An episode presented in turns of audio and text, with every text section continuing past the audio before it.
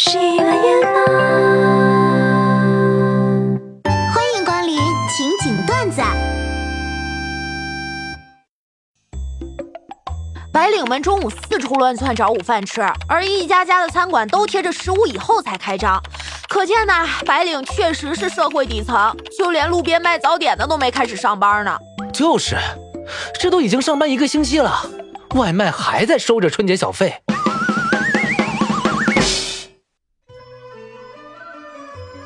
各位朋友，过年是不是吃胖了？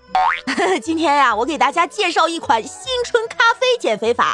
此法用料只需要咖啡豆一百克和五百 CC 的水。具体做法呢，我告诉大家哈。第一步，先把五百 CC 的水喝进肚子里。第二步，把咖啡豆撒在地上，一颗一颗捡起来，每天做三次，坚持三个月。哎。我有一个喜欢了很久的人，他生来内向、胆小、易羞，不知道如何拒绝他人无理的要求。多亏了我向他告白，他才懂得说不。心疼你哈，呃，不过呢，我跟我男神的关系昨天也已经确定了，我这边呢确定是他了，他那边也确定不是我了。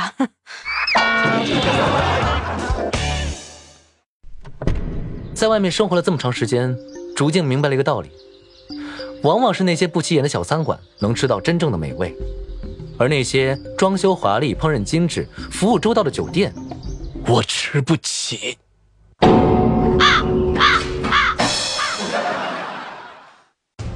纽约一女子郭律师把 KFC 告上法庭，称叫全家桶却完全不够全家人吃，KFC 涉嫌虚假宣传。这名六十四岁的女子说，KFC 给了她几张礼券，她并不满意，并提起诉讼，索赔两千万美元，约合一点四亿人民币。对此，肯德基回应称，全家桶是鸡的全家。以后找老婆，尽量要找熬夜党。熬得越凶越好，为什么呀？熬夜多伤身体啊！熬夜的都是秃头，就不会半夜出去做头发了。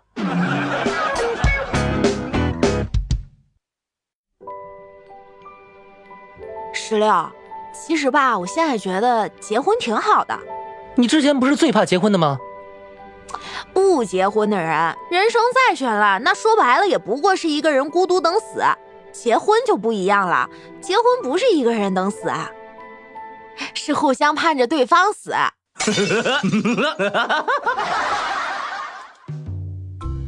儿子，你张叔叔家的孩子去年在北京六环买了套一百平的房子，你看看人家，再看看你，你要是有他的一半啊，妈妈就开心了。也不是没可能啊，我再努把力，买套五十平的也可以。我是说呀，三环。我操！哎呀，防不胜防啊！今天的节目就是这些了。每周一、三、五晚十九点，情景段子不见不散。人生的意义就是不赢的吃，工作的意义就是准时发了工资，快乐的意义从哪？